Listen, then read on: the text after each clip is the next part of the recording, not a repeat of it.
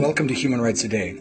My name is Stephen Hammond, and I'm reading from my book Steps in the Rights Direction 365 Human Rights Celebrations and Tragedies that Inspired Canada and the World, which can be found on my website, stephenhammond.ca. On August 30th, 1967, Thurgood Marshall became the first African American Supreme Court Justice. Thurgood Marshall wanted to be a dentist, but ended up a U.S. Supreme Court judge. Born in Baltimore, Maryland on July 2, 1908, Thurgood attended public schools before studying law. After a short time in private practice, he joined the legal team of the National Association for the Advancement of Colored People, soon winning some of the most important anti-discrimination decisions at the High Court.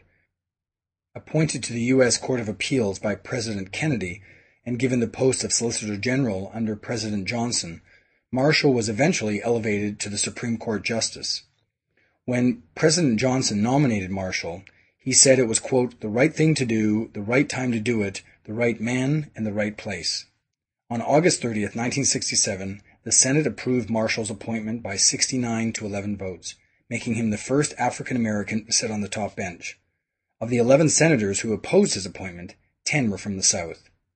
Marshall retired from the court in 1991 and died in 1993 at the age of 84. That was August 30th, 1967.